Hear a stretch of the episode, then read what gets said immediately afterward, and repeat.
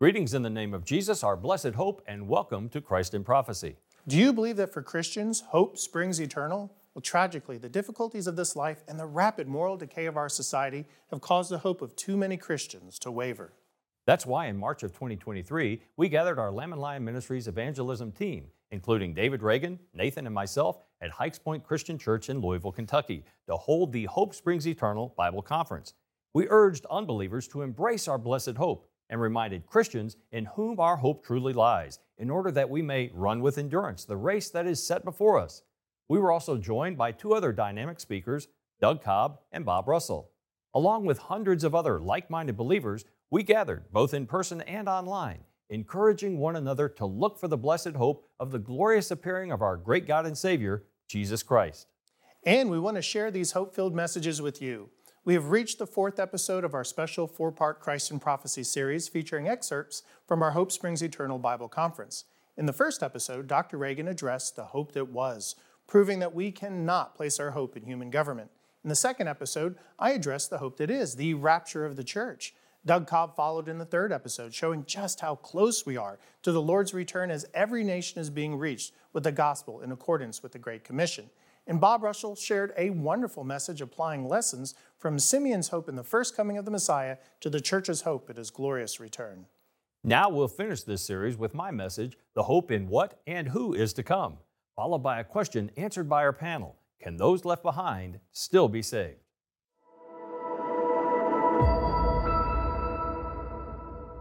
The contagion of despair is one that is consuming our society today.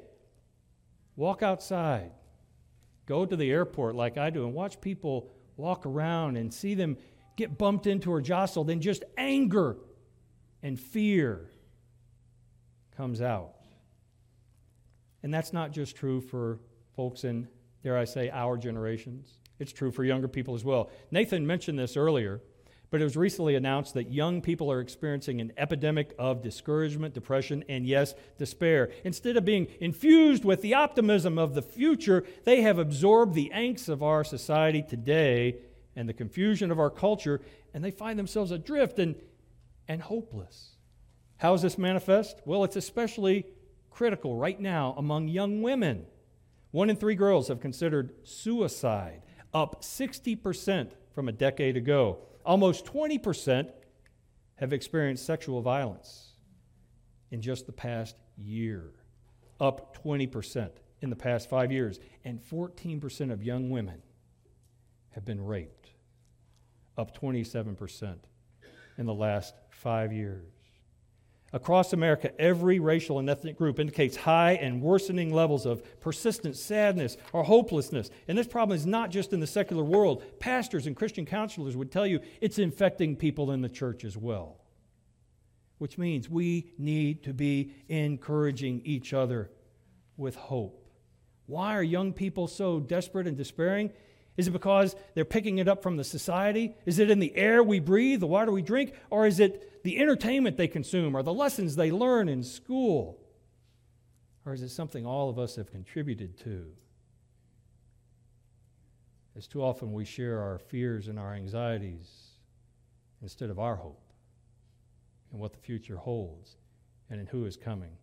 The truth is, this is not the first time that America and the world has seen these kind of alarming trends of disaffected young people groping in the dark, finding only emptiness and despair without the true and living God. How many of you all saw the movie Jesus Revolution a few weeks ago? Wow, a lot.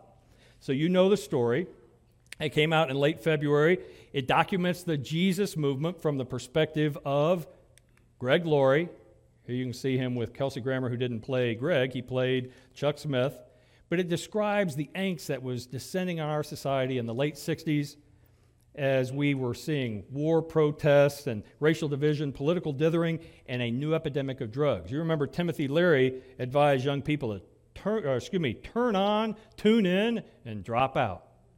And by the millions, that's exactly what they did, only to find that path led to nihilism or utter despair.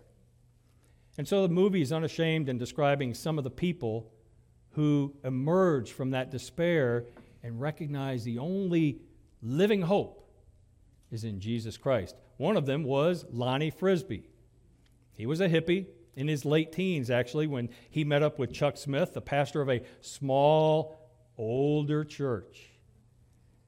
And I love what is stated in the movie. The fellow on the left is, some of y'all recognize the Jesus figure from The Chosen. Well, he was the hippie figure here. I, I was recently told he came to a place to give an interview, and people kept saying, Jesus, Jesus. He said, no, fake Jesus, fake Jesus. Real Jesus, fake Jesus. Let's get this straight. But nevertheless, in the movie, Lonnie Frisbee asked Chuck Smith, or says to Chuck Smith, there is an entire generation right now searching for God. The trouble is, your people reject them. And then Chuck Smith's wife had a key insight when she said, the lies are always loud. The truth is quiet and simple. Folks, Satan is screaming into our culture right now. His lies are being shouted from every medium in the secular world. But they are not only being shouted, they're being tolerated, embraced, and propagated by political, academic, business, and yes, even religious leaders like never before. Why? Because the lies are loud, and they clamor for attention. But his lies are also directed at us, at followers of Jesus Christ. Why? Because he wants to distract us, wear us down, and cause us to take our eyes off our blessed hope. Why did Peter take his eyes off Jesus when he was walking on the water? Because he saw the waves and the wind, and as soon as he t- took his eyes off the Lord, he began to sink.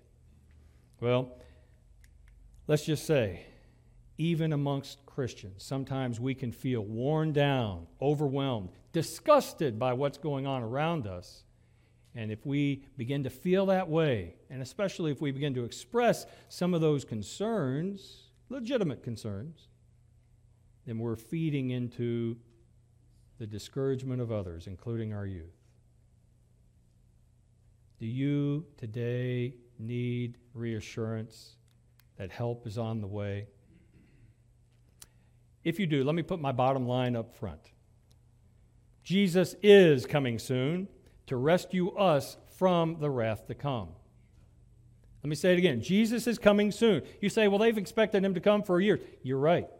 It's sooner today than it was yesterday or last year or one hundred years ago. Soon, Jesus is coming to rescue us from the wrath to come. Well, since I did used to live in Missouri, don't just tell me, show me. So with that in mind, let's go to the Word of God. And I'll give you another bottom line up front. I'll take you to the end, and then we'll come backwards a little ways. Here's another bottom line up front. The testimony of Jesus is the spirit of prophecy. There is no blessed assurance, no confidence of deliverance from sin and death, no blessed hope without Jesus Christ. You know, the bumper sticker ha- actually has it right. No Jesus, no peace. No Jesus, no peace. Do you have peace today? Do you have peace which passes all understanding? Or are the wind and the waves tempting you to take your eyes off of Jesus, who is our Prince of Peace? Well, with that in mind, let's see what else the Word of God has to say about the hope that is within us. Yes, I go back to First Peter three, verse fifteen, which says, we should always be ready to give a defense to anyone who asks us to give account for what? What are we to give an account for? The hope that is within us. And as one person had said, maybe you just need to tell your face about the hope and the love and the joy that's deep down buried in your heart. All right? So if necessary, tell your face, yes, we do have a hope that is within us. Paul called himself a bondservant of God and an apostle of Jesus Christ. For what purpose? For the faith of those chosen of God and the knowledge of the truth, which is according to godliness, what truth? In the hope of eternal life, which God, who cannot lie, promised long ago. Is this a hope like, boy, I hope I get a pony for my birthday? No. This is an assured hope, a guarantee, a promise of God that I'm looking forward to. In the second chapter of his letter to Titus, Paul urged his co-laborer to speak the things which are fitting for sound doctrine. What things? Well, Nathan touched on them earlier. The role of older and younger men and women, if you go back to Titus chapter two. But he concluded by saying this: the grace of God has appeared. Jesus already come, bringing salvation to all men, instructing us to deny ungodliness and worldly desires, and to live sensibly, righteously, and godly in the present age, doing what? Looking for and forward to our blessed hope and the appearing of the glory of our great God and Savior, Christ Jesus. You know, Paul, this great apostle, lived in a day and age where there was great injustice and persecution of the church. He had personally engaged in some of that injustice and persecution. But then, as a follower of Christ, he never wavered in his faith-filled hope. Here's how he opened his letter to the church at Thessalonica. He said, "We give thanks to God always for you, making mention of you in our prayers, constantly bearing in mind your work of faith and labor of love and steadfastness of hope in the Lord Jesus Christ and in the presence of God, our God and Father." The steadfastness of your hope? Do we have hope that is steadfast? What is he referring to? Well, going on to verses nine and ten, he talks about how you, the people believing in Thessalonica, turn to God from idols to serve a true and living God, to wait for his Son from heaven, whom he raised from the dead, that is Jesus, who rescues us from the wrath to come. And that is the underlying theme throughout the Word of God. I love this new song. Some of you may not have heard it. It's by a group called River Valley Worship, and they sing it beautifully. But it says, hope has a name. His name is Jesus. My Savior's cross set, has set the sinner free. Hope has a name. His name is Jesus. Oh, Christ be praised. I have victory. Let's repeat it again. Hope has a name. What's its name? His name? Jesus Christ. Oh, how glorious. And since that is our hope, the writer of Hebrews could boldly proclaim that we should do what? Encourage one another, and all the more as you see the day drawing near. See, Paul, Peter, the writer of Hebrews, they all took for granted that we, the followers of Jesus Christ, would recognize, we would discern spiritually that we're, we were living in the season of the Lord's return, so that we could encourage each other and all the more. So what are we supposed to do while we wait? Well, we're to be patient and faithful. James, the brother of Jesus, said, be patient, strengthen your heart, for the coming of the Lord is near. Be patient, strengthen your heart. That's good advice. Wow, where have I heard that before? Well, I've heard it in First Peter one thirteen, but here's my problem. I can't wait to have patience. Anybody feel that way? Lord, give me patience and hurry up about it. Yeah, I think sometimes the Lord's trying to teach me and perhaps you a lesson. No, Peter in chapter one, verse three, thirteen.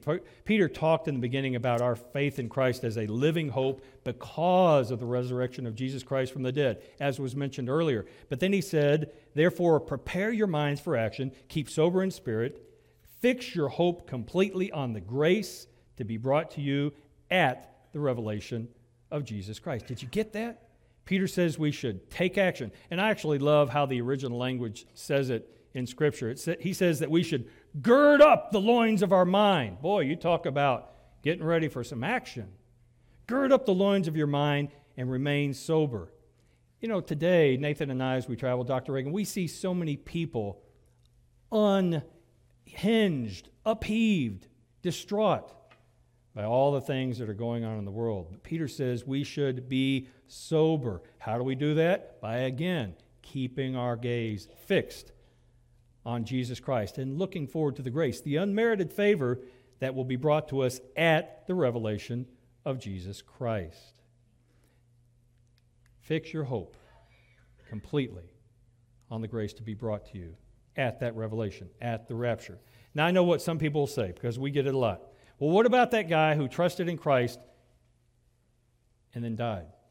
Men like Rufus Sistrunk, who was on our board and passed away just prior to Christmas this last year. Men like Bill Smith, who was eager for the Lord's coming and yet passed away, still waiting. I'll just say this. we do not live or die or grieve our dearly departed as those who have no hope. Why? Because we know that to live is Christ and to die is gain. Do you actually believe that this morning? We say it, but do we believe it? Are we afraid of what's coming, how bad it could be, and I might even die? Or do we believe what the Word of God has to say? Well, we are told in Scripture that those who die in Christ go to be with the Lord immediately. Indeed, while we are in this body, we groan, long to be clothed with our dwelling from heaven, and preferring to be absent from the body and at home with the Lord, as Paul said in Second Corinthians. So Rufus and Bill Smith and countless other saints of God who are right now at home with the Lord, you know what they're doing? They're still waiting for His return, but they already are in His presence. And yet they had the blessing of a life that was filled with joy and hope as they long for His soon return. Well, we know that God will bring with Him those who have fallen asleep in Christ Jesus. For when He comes, as Nathan talked about earlier, descending from heaven with a shout, the voice of the archangel, and the trumpet of God, the dead in Christ will rise first, to be reunited, or united rather, at last with their glorified bodies. Then we who are still alive and remain will be caught up together with them to meet the Lord in the air, and so we shall always be with the Lord. Is this promise comforting to you, or is it kind of a ho-hum, meh, yeah, whatever? Comforting. Eh, whatever happens, happens. No, it's comforting, and it should be, which is why, again, we should be excited about this and comfort one another with these words. You know, if you go to Second Peter, the apostle talks about the blessing of being present when Jesus was transfigured. He got to witness Jesus in His full glory radiating.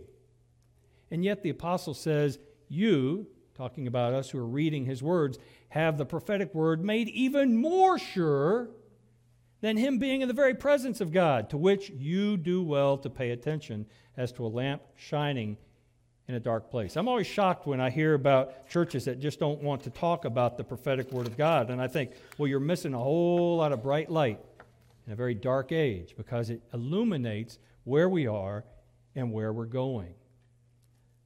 God revealed to Paul in First Corinthians fifteen, fifty-one through fifty-two, that we will not all sleep, but we all will be changed when, in a moment, in the twinkling of an eye, as we are regathered with those who have gone ahead and given glorified bodies.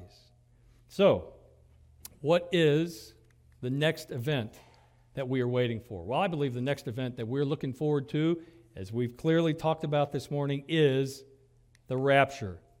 I'm looking forward to it, but it is not the end of God's plan for us. You see, after we are caught up to meet Jesus in the air, after we've been joined with Him as His bride and enjoyed the marriage feast of the Lamb, after we have the honor of witnessing Jesus' glorious second coming when He emerges from heaven, riding on a white horse to descend back to earth, coming in the same way that He departed, that He will descend to the Mount of Olives, or excuse me, to the uh, throne there on the Temple Mount after setting foot on the Mount of Olives, going through that now sealed eastern gate that some of you have actually been up close to. And there on the throne of His father David, He will judge the nations and reign, where He will separate the sheep and the goats. He will reign over an earth repopulated by mortal believers who put their faith in Him during the tribulation and persevered through that period of unimaginable horror. Then He will flood the earth with peace, righteousness, and holiness, and we will reign with Him. Can you imagine a world returned to the Eden-like state it was created to be in? A perfect world where Satan is truly bound, human lifetimes dramatically increased, and Israel becoming the preeminent nation on the earth. Which is why, even my little booklet, I'm looking forward to the reign of Jesus Christ. That millennium, that one thousand years that is spoken of six different times in Revelation chapter twenty.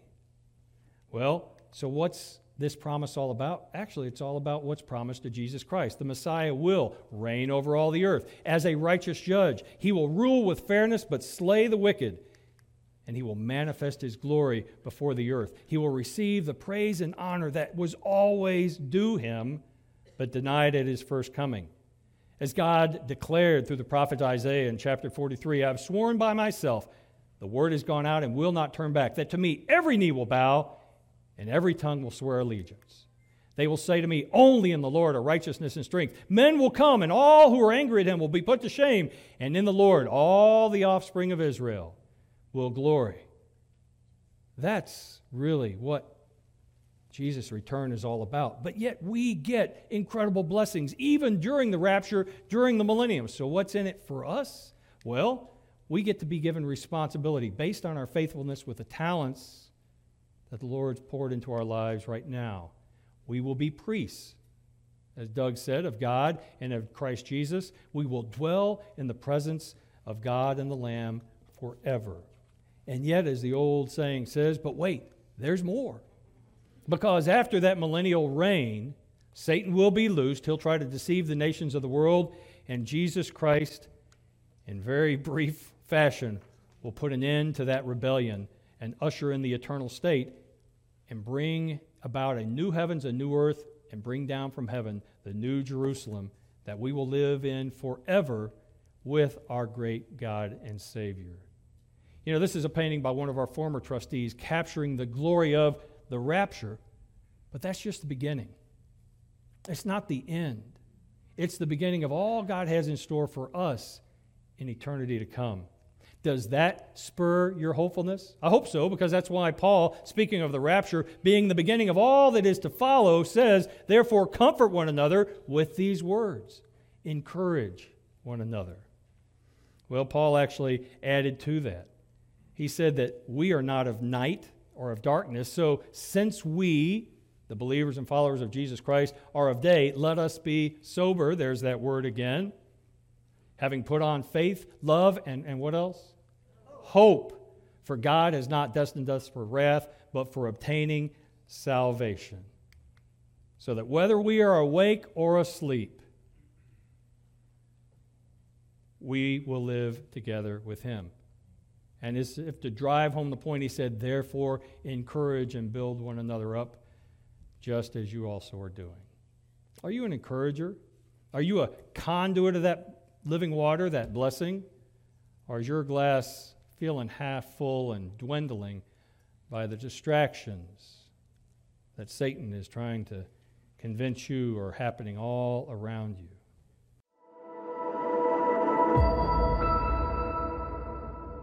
The last question is, will our children who are raised in the church and taught the gospel but who are living a worldly life have a chance to be saved after the rapture? And then as a build on that, and this is a, a burden for any parent or grandparent, but really it should be a burden for our neighbors and for people we just know from work. How can we have joy in heaven if one of our loved ones is in hell? Bob? Well, I, I I can say something about the last part of that. So, you know, there's a promise in Scripture that God is going to wipe every tear from our eyes, and that after that there will be no more crying. Well, the fact that we're crying means that we have something to cry about. I think there's a number of things that we might be crying about on that day. I think we'll all see opportunities that we had in life to serve him and earn rewards that we either missed or ignored, and so we'll be weeping about that loss. Certainly, one other thing we'll be weeping about is loved ones who are not with us. But there's something about this process of God wiping these tears from our eyes that erases the pain of that from us. I also wonder, because the promise is, after that, no more crying. What is the meaning of Rome, Isaiah sixty-five, verse seventeen, where it talks about this, and it says, Behold, I create new heavens and a new earth, and the former things shall not be remembered or come to mind. Is God going to erase from our minds certain things? Mm-hmm. Mm-hmm. Bob. I, I, yeah, I think Doug had a good answer. And there you have it. I only answered the last little bit of it. I hope those kids will have a chance. You know, I know so many of them. So many of my dear friends who are in that circumstance, and it's heartbreaking. It feels like to me there's a you know, a, a generational spirit of deception that is just sweeping across. That's another prophecy of the end times. It is. The Bible says in the yeah. last days, because of the increase of wickedness, wickedness the love of many, many will, will grow, grow cold. cold. Yeah, and so... And we're seeing that happen. We do. It's abortion. I will say this. I have a dear friend who was here today, I don't know if she still is, who one time was burdened for a child, actually children probably, who are in this circumstance. And it drove her to a sense of, of despair for them and their, for their, their lives, their souls. And I finally uh, broke through that d- discouragement by being very blunt and saying, "Who do you think you are?" Which took her aback. I said, "Who do you think you are besides their mother?"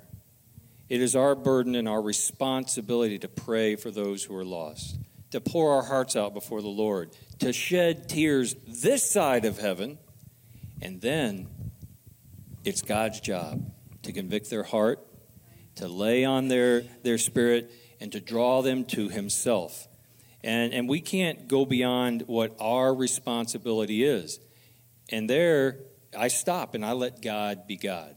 And yes, do I have great burden for those I know right now who are lost? Yes.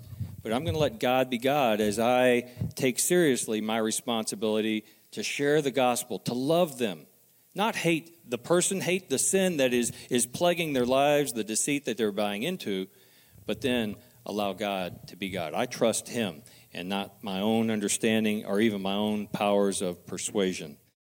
While we wish we had the time to show you every presentation in their entirety, you can watch our evangelist sermons from our sermons page on our website at christ in prophecy dot org, the entire conference on our Christ in Prophecy YouTube and Rumble channels, and through our downloadable Lamb and Lion app. You can also get D V Ds with all of these hope-filled messages to enjoy or share with your Sunday school or home Bible study. Just order the conference D V D album by contacting us at the phone number or website below. This three-disc set includes the full presentations by David Reagan, Doug Cobb, Bob Russell, Nathan, and me, along with a fifty-two minute question and answer session where we address difficult questions like these. For a gift of only twenty-five dollars or more, and that includes shipping, we'll be delighted to send you a copy of the Hope Springs Eternal Bible Conference D V D. And if you're already a Christian, we pray that we've helped rekindle your passion for the blessed hope of that glorious appearing of our great God and Savior, Jesus Christ. And for those of you who have yet to place your faith in Jesus Christ, he is coming soon. Are you ready? You become ready by trusting in Jesus as your Savior and Lord. If you haven't yet, you need to do so, and right away. Jesus promised he could come at any moment, and you never know when you're going to die. This life is the only chance we are given to choose eternal life or death. Choose wisely and make today the day of your salvation. This is Tim Moore and Nathan Jones speaking for Lamb and Lion Ministries, saying, look up and be watchful, for our eternal blessed hope is drawing near.